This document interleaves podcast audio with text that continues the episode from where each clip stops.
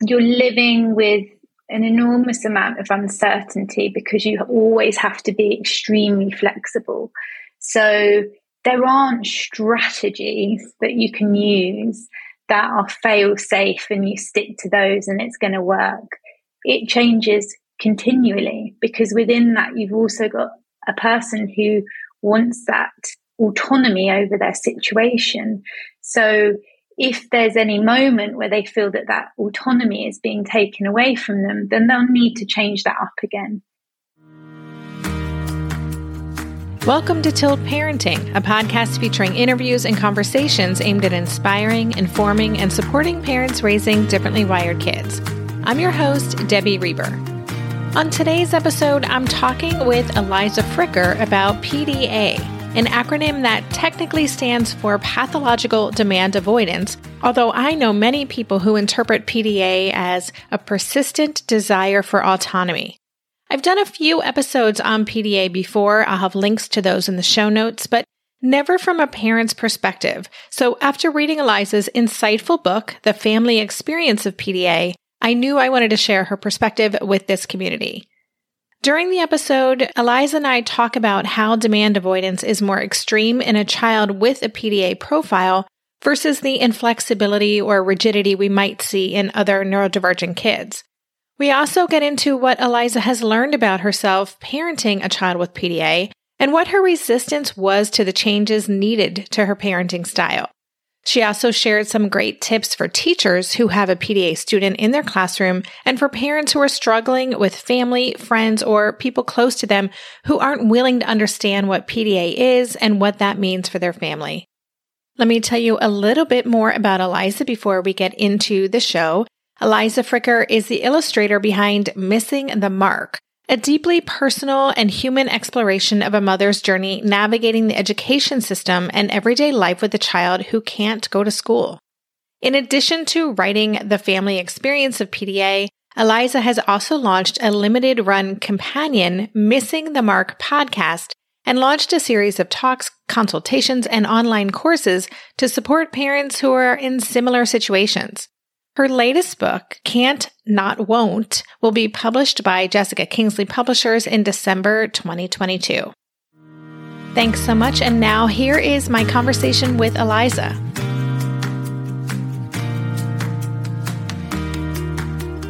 Hey, Eliza, welcome to the podcast. Thanks for having me. I'm really looking forward to talking about your work and your book. I have done a few episodes on PDA, but not from the parent perspective. And you have such a unique lens, and your book is amazing in the way that you can share this experience in such an accessible, gettable way. I'm just thrilled to be able to share this with my listeners. Before we get into that, can you take a few minutes and just introduce yourself? Tell us a little bit about your personal why and who you are. Yeah, sure. So, my name is Eliza Fricker, and I am an author and illustrator. And I started out actually illustrating my blog a couple of years ago, which is called Missing the Mark.blog. And that was really, I had a background in design and illustration, but when my child became too unwell to go to school, that was really the blog was to help me process eight years really of, of struggling within the education system and the systems of support. So for me, my medium has always been illustration, and that helps me to process things. So I started with Missing the Mark, and it was from there that I was asked to write a book about PDA. And things have kind of escalated within the realm of writing about all sorts of things within the education system and and neurodivergence. So yeah. I often talk to people on, on this podcast whose personal world has kind of meshed with their parenting world and collided in the best possible way. And it really seems like that has been the case for you, although I imagine this wasn't part of your big career plan when you became an illustrator. No, it wasn't. I think something that I found very difficult to access within that world of parenting, particularly a child with extra needs, was any positivity. It was quite gloomy.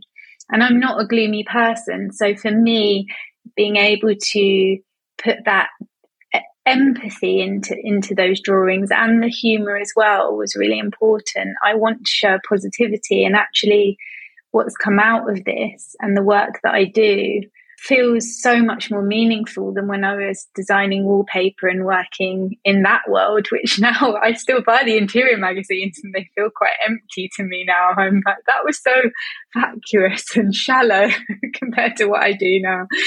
I love bringing positivity to situations and there always is. And I think that that's what I try and show with my work is that actually it's the systems that are disabling and we have to find our own own way of doing things that works.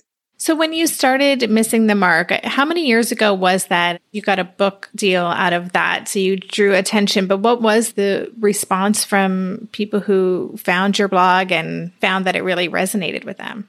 Yeah, so I think I started it in about 2019. And again, that was the other side of it was that for me, it was incredibly isolating our experiences. When you're standing at that school gate and you're under that gaze and comparison of other families and other parents you do feel quite other. And i was amazed when i started drawing it how many people got in touch with saying this is our life. Thank you for drawing this. And that connection that came about and the people that i've met through through drawing this just to help other people feel less isolated because often the situations that I'm drawing are incredibly difficult to convey to even friends and family. And and I think there's some way that the the drawings give much more of an insight into it than a long ranty email to a relative or a professional, which we've all done many times within this journey.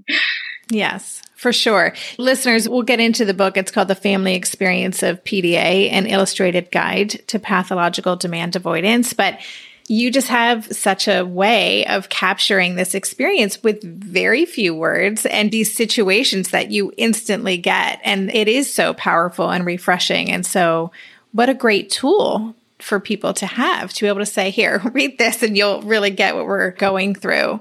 I would love to know in your experience? Because I think there are people who don't quite get PDA. Could you talk a little bit, not necessarily the difference between a PDA profile and a neurotypical kid, but even within neurodivergence, what is it about PDA in your experience that is kind of more extreme? I think you're living with an enormous amount of uncertainty because you always have to be extremely flexible. So there aren't strategies that you can use that are fail safe and you stick to those and it's going to work. It changes continually because within that, you've also got a person who wants that autonomy over their situation. So if there's any moment where they feel that that autonomy is being taken away from them, then they'll need to change that up again. So that's what you're doing constantly. You're constantly assessing the way that you present things. Your language has to be indirect all the time. So you've got that one element. Then you've got to consider how that that activity or that day is going to go and what those variables are. So I think a lot of it is things that they're not seen and they're things that you're internalizing as the caregiver. You're constantly assessing and trying to gauge what level they're at and what their tolerance levels are. So all of that's going on for you internally. And that takes quite a lot to do that all the time. And that's why it's very difficult in an educational setting for them to be able to do that, particularly when they're working within, they have their ways and their, their ways of doing things. It's only really in the home where you can do that constant flex, which is needed. Yeah, I mean, what you're describing is just so much kind of behind the scenes work. And I imagine it requires so much presence, right? We talk on this show about showing up for your child every day and trying to be as present as possible. But again, you illustrate this so beautifully in the book. It is such an intentional presence and requires a lot of, you said flexibility, just being nimble, just being able to kind of go with the flow. If you're willing to share just personally for you. Did you have resistance to making that pivot and parenting in that way? Yes, I did. I think for most parents, we've grown up with certain constructs and beliefs around parenting. And I think for most of us, there is a shedding of our historical, how we were brought up. We have to do an element of that. And I think actually, the way that I look back at it, I would say that we started on a route of quite connective parenting. We were doing co sleeping. It was all quite gentle. I was because of my job, it afforded me to be at home most of the time. It then changed when those systems came in, when nursery school came in, and when school came in, because they were very much set systems, and they that was when we saw that it wasn't working. But we had this new narrative coming in, where they should be able to do that. You should leave them. You should toughen up. We had all those narratives coming in, which they wobble you. You know, you end up questioning what you're doing. And I think that's the most tricky part because you've got your inner sense of what you feel is right and how you should be doing it. But every day you're being met with this other. And that was really, really tricky. And it was only when we started to really pull back on that and start to say, okay, well, why does it matter if we're late? what's going to actually happen if we are late for school and little little things like that once you start saying that to yourself changes things again because what happens is when you've let those narratives and that advice in your anxiety does ramp up with that. And so being able to just say okay well we're not doing that anymore. Let's see what happens when we don't do that. And I always talk about one of the big changes for us was not eating dinner at the table. At the end of a school day, which had been demand laden, I had this fixation. I don't know whether it's having Italian family, but that we had to sit at the dinner table. You know, we had to eat this square meal and sit at the dinner table. And I got really bogged down with that, thinking we had to do that. And actually, once I removed that, and thought, why do we need to do that at the end of a school day? That's another demand. and took that away. It was again another one of those moments where you think, oh my goodness, why were we doing that for so long? Yes. In my book, Differently Wired, the very first I call them tilts, but reframe is to question everything that you thought you knew about parenting. So I love that example. And, you know, you have some other examples like that in the book. And that also made me think of Alfie Kohn's work with unconditional parenting. And we do so often get on autopilot and we prioritize things without questioning why they're important. So I just really appreciate that example. And that one change could make a huge difference for a child with PDA. We'll be right back after this quick break. I'm on the road this month, and oh man, am I missing my sweet kitties, Haskell and Lua. They've been a part of our family for more than two years, and I'm so grateful they're keeping Darren such good company while I'm away. If you're getting a new pet soon, you're probably already thinking about everything you'll need to buy food, toys, a cozy bed, doggy bags, or litter boxes. Something you may not be thinking about, though, is pet insurance. That's why you should check out ASPCA Pet Health Insurance.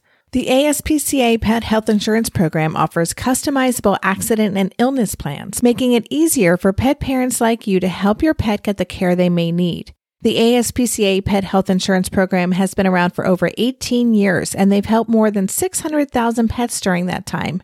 They allow you to customize your plan, helping ensure that your pet's plan is as unique as they are because vet bills can really add up, especially when you're least expecting it. It's simple. Use their app to submit a claim and you'll receive reimbursement for eligible vet bills directly into your bank account. To explore coverage, visit aspcapetinsurance.com slash parenting. That's aspcapetinsurance.com slash parenting. Again, that's aspcapetinsurance.com slash parenting. This is a paid advertisement. Insurance is underwritten by either Independence American Insurance Company or United States Fire Insurance Company and produced by PTZ Insurance Agency Limited. The ASPCA is not an insurer and is not engaged in the business of insurance.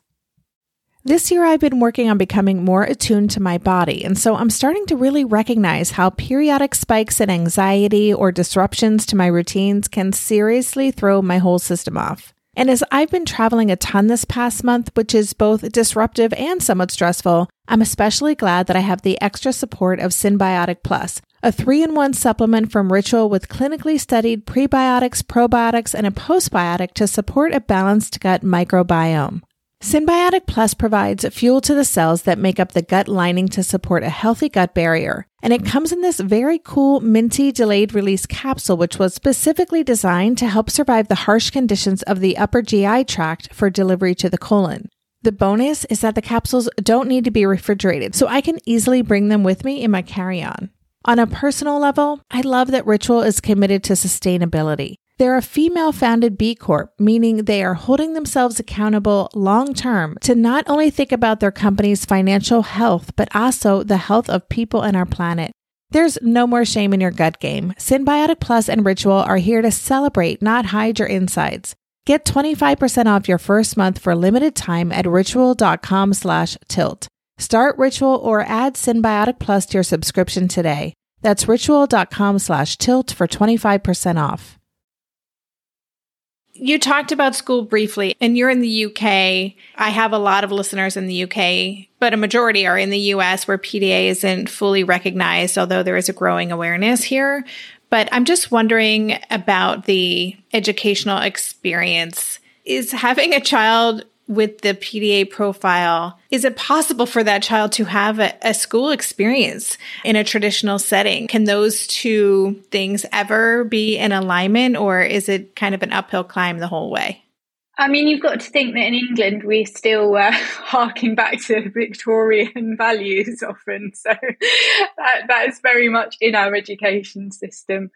So within the mainstream system, I think the stats are pretty bleak. I think the PDA Society talk about 70% of PDA profile children are not in education. I think you have to look at our education system and what it is and what it stands for. And it's school uniforms, it's learning by rote, it's homework. There isn't much difference from one mainstream school to another. However, we do have different educational settings that you can access if you have the right paperwork, legal documents to support that. So we've been very fortunate that we now have an independent specialist setting, which does a much more kind of democratic way of learning. It's very strength based, it's trauma informed, it's holistic, there's lots of staff. But in the mainstream, it's incredibly difficult. And I think that something that parents get quite upset with is the teachers not doing more. But you have to remember the teachers are as stuck in these systems. You know, many of them go into teaching for the right reasons and find out that they're as restricted in what they can bring to those children and those lessons as well. Yes. 100%. It's tricky for everybody involved. And I'm, I'm just wondering, I'm sure there are teachers listening to this too. Are there certain approaches or tweaks they could make with a child with PDA in the way that they teach them or support them or show up for them in the classroom that could make a difference? I think if they can offer as much flexibility within that system that they're in, if we're talking about the mainstream setting, often it's things like allowing for lots and lots of breaks within that day, allowing that child to come out of that classroom and do something else. All of the support that you will offer a child with PDA will need to be very, very subtle. They won't want to look any different from their peers. So there's no point sticking a laminated visual timetable in front of them and giving them timeout cards. They're probably going to rebuke or rebuff that. So you've got to work. It's going to be very much sort of person centered. So it's going to be someone that they really trust in that school coming in and offering them a job to do so that they don't look any different. They pop out with them or subtle thumbs up. And again, that creativity that we bring into how we do it at home is going to be the same in that setting. But that person is going to be absolutely essential. They're going to need that co regulation from a person. It's not going to work with a, you know, I often joke about the the laminated worksheet, which is what we get given in our school system. You know, that's not going to work. It's got to be a person. Yeah. I'd love to go back a little bit to the PDA profile. And I'm just wondering, because I know that you talk a lot about this. You're going to, we'll share the link, but you're going to be actually doing a, a, US tour to further understanding about PDA here in the US, which is great. How would you describe to someone who just pushes back and says, listen, all kids don't like demands placed on them? Kid with the ADHD, demand avoidant. Kid, you know, a lot of autistic children are rigid and inflexible. Can you just talk a little bit about how you would describe in your experience and in the work that you're doing how this shows up differently? Well, I think a lot of the the supports do work for other children. And actually, someone put a review recently from my book and said, I'm sharing this with friends with neurotypical children, and they're saying this is working for them because most of it is really kind of relationship based. That is the, the center of it, and it's connective parenting. And all children want that. You know, all children want to have time just really hanging out with someone who genuinely wants to be there and genuinely wants to spend time with them. The difference is the PDA child is going to be much more astute at working out who's genuine and who's not. but all of it is very much about spending time working collaboratively. So you're not asking them to do something. It's much more, shall we? I wonder if. These are things that can work across the board because actually what you're doing is removing that hierarchy and you're working as a team. And people are really shocked when I say we don't have any rules in our house, but we have a really, really well behaved child who wants to do things correctly. And we don't have bad behavior. And we've got a teenager, but it's because we talk about things collaboratively with them. What time do you reckon you can get back tonight? Because they've started getting, they're teenager now. What time do you think's good to, rather than I want you back at, there's nothing to push back against. That's the thing. Yeah, it really is. You have a section in here talking about chores because as you're talking, I'm thinking, I know I'm going to have listeners who say, okay, what do I do when I've got multiple kids, one PDA kid, and I take all demands off that child, but I want my other child to do X, Y, and Z? Do I let everyone off the hook? So I would love your answer to that, but I also would love you to speak to how you have addressed being helpful and being a contributing member of a family with chores. It sounds like it still happens. It just looks different.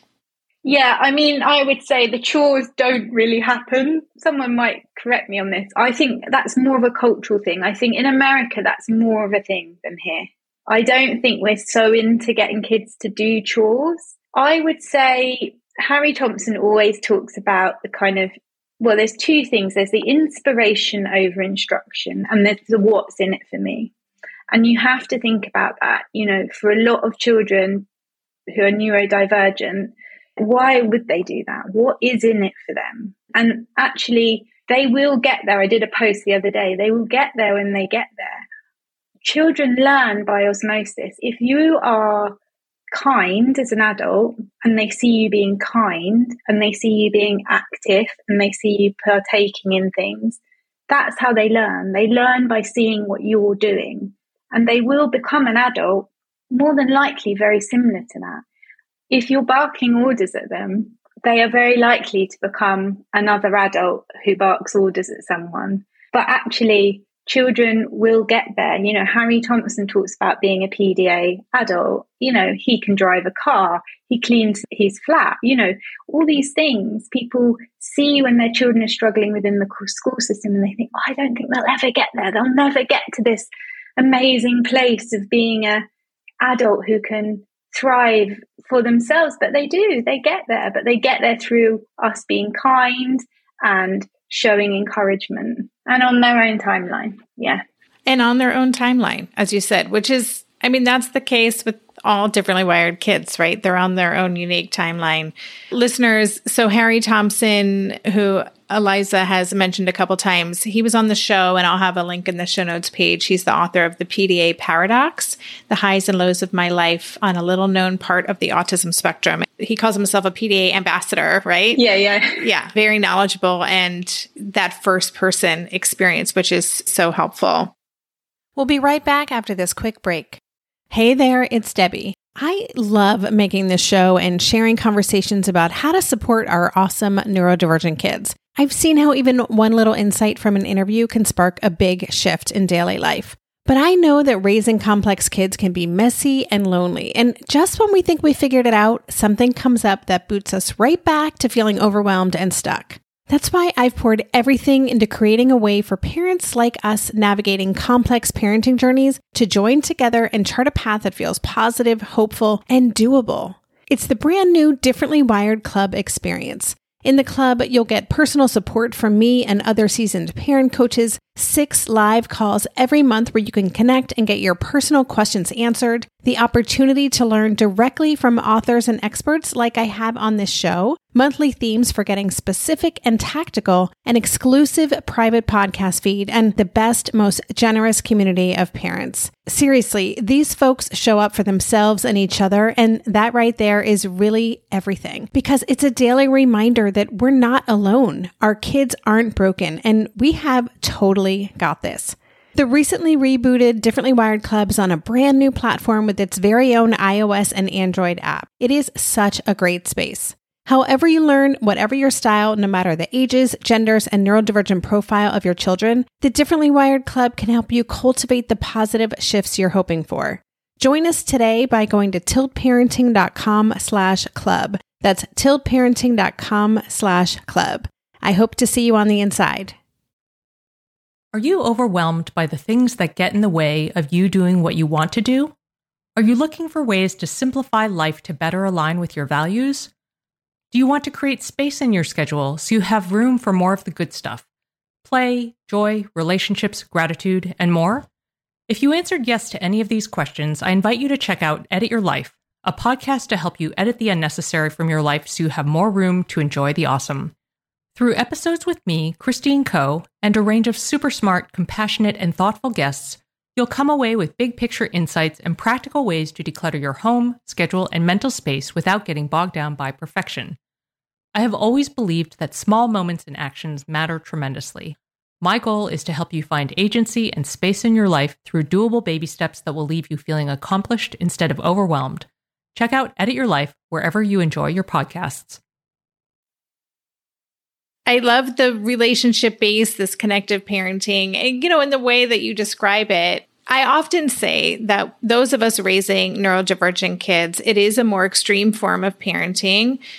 And there are so many gifts that come with it. My kids started their senior year of high school today as we're recording this. And we're very close. Like because of the relationship that we've had and i i don't know what it'd be like to have a neurotypical kid so i can't say for sure but i do appreciate the way that my child has demanded i show up for them has changed who i am and the way that i get to experience that relationship and that's something i'm really grateful for so, the gifts of PDA. What else have you learned parenting a demand avoidant child? It sounds like you had to unpack some beliefs or ideas you had about the way to be a parent, even though it sounds like from the beginning you were very connected and co sleeping and were doing that approach. But what else have you learned about maybe yourself and about what you think is a more respectful way to parent kids? Yeah, I think a lot has to come from us as the adult. I think we probably have to do the the toughest lessons come from really looking into ourselves and and looking back at things from our childhood, the way that we were parented.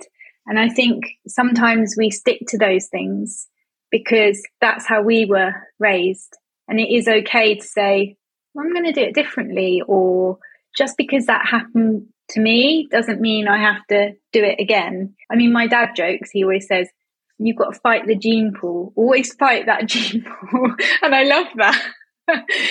but you know, you, you just question it all. And I think that that's something that's amazing when you you do parent differently you do you question it all and you just say but why though why is that important i've got a page in the book pick your battles which is a old saying, but you can look back on that. And it became a bit of a joke in our family when we'd see sort of other families really, you know, barking a order at a child when we were out and about and we were like, yeah, but, but why is that important? You know, if they don't put their coat on, they're going to get cold. but that's okay, you know? So it's all of that. You you really start to look at everything and go back and question it. And and I've done a lot of stuff for myself to make sure that I am able to to be there and be able to parent as best I can. You know, for me, exercise has been a massive help for me. I'm very slim, but I do weightlifting and I do boxing, and that just keeps me sane. so you find those things that really work for you. There is a lot of work to be done on ourselves on this journey, and and I always say have lots and lots of fun because I think we can get really bogged down in things, and actually just having a fun, nice time is not going to hurt anyone.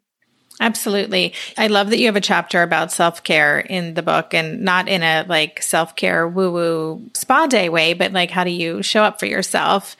And there is a big emphasis on fun and silliness and how that can just pivot everything. And you have a lot of good illustrated examples in here about how saying one thing, you, I think, and a, one of them is like a pratfall, like, like just things that can completely change everything in that moment. So I really appreciate that.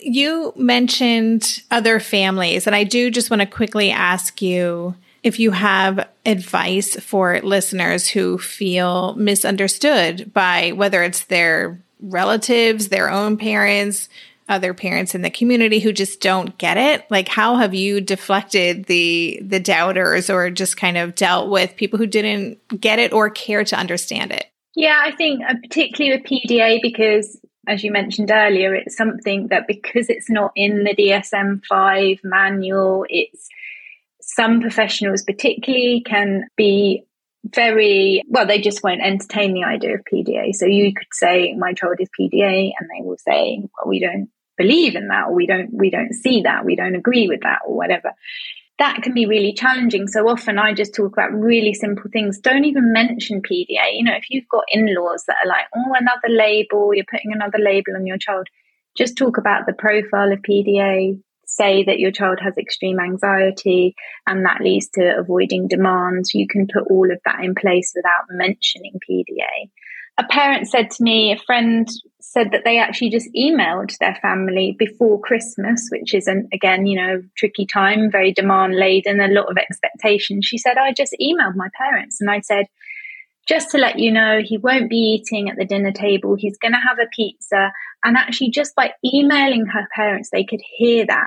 You know, they had time to read it, they had time to sit with it because often we feel so tense and we're so stressed and we're trying to explain all of this stuff about our child and then we feel rejected because people don't get it. And so it's as well as making these accommodations for our children we sometimes have to do it with the people around us as well. Okay well how is it going to work? And i always talk about bullet points because this is another thing. Often as parents we write these long emails to people you know professionals uh, just a couple of bullet points because they're not going to read it. They've got like a gazillion other emails. How are you going to get that information over that is really, really important? So it's, it's finding ways that you can communicate with people and then just sifting out the ones that just don't get it. If it's going to make your life really tricky, you know, politely tiptoe away from them because if it is going round to friends and, and, and you're feeling that way of expectation and demand and it's just tricky, then just skip it. You've got a great excuse not to go.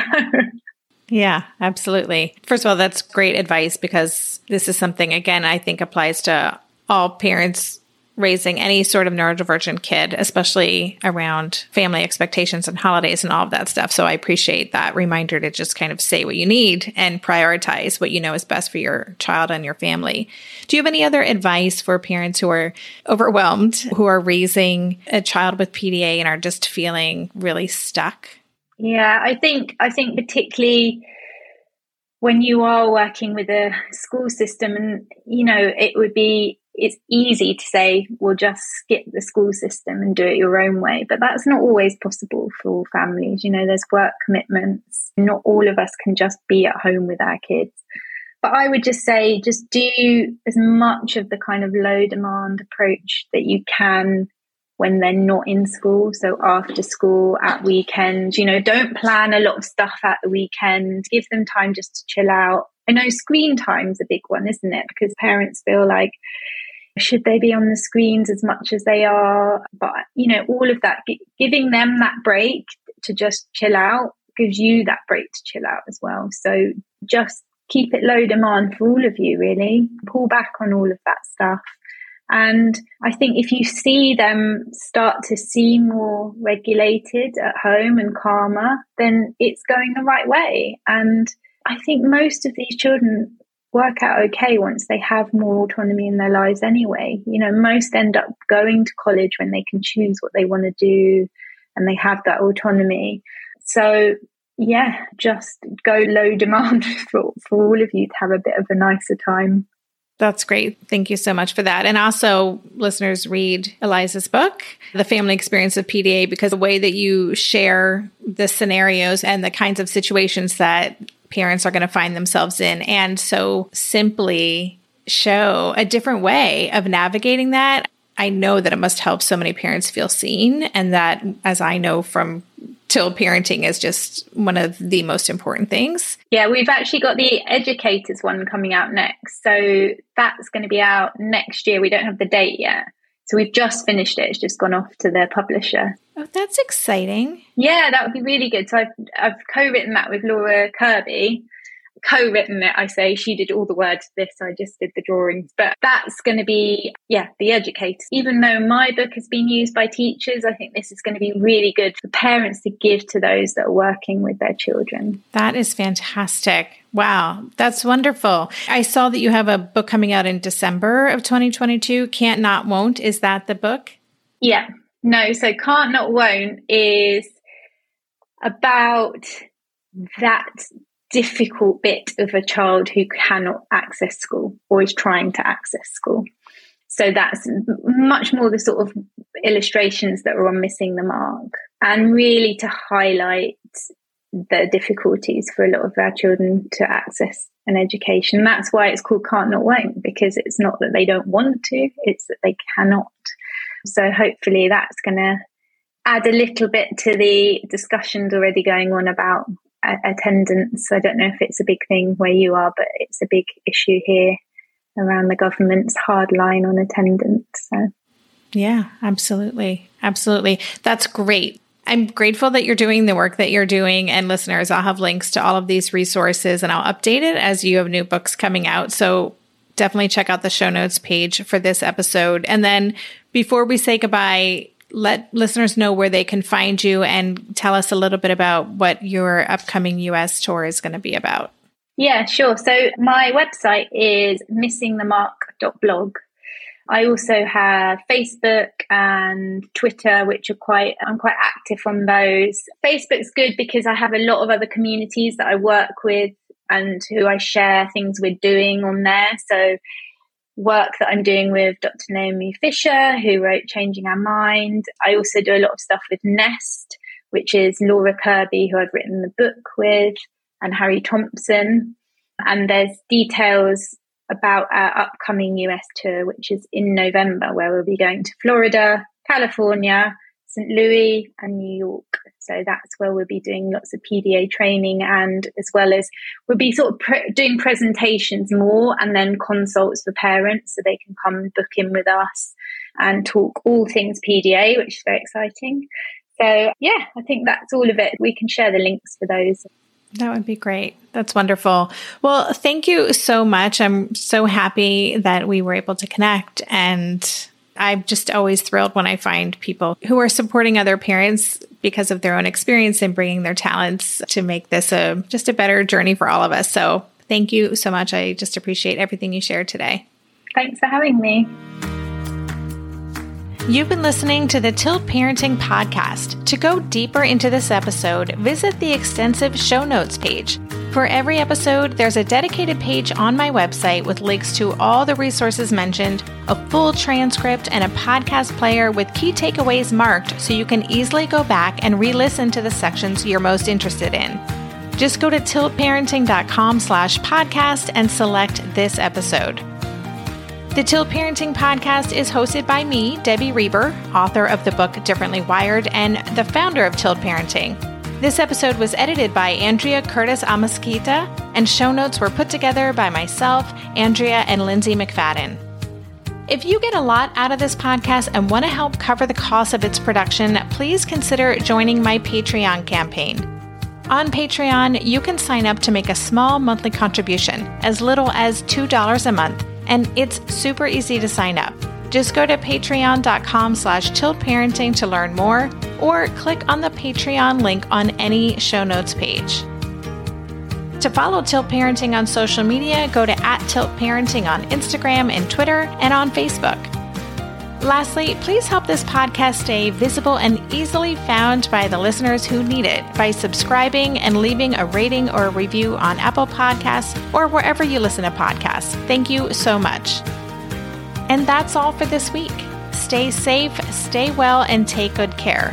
And for more information about this podcast or any of the resources that Tilt offers, visit tiltparenting.com.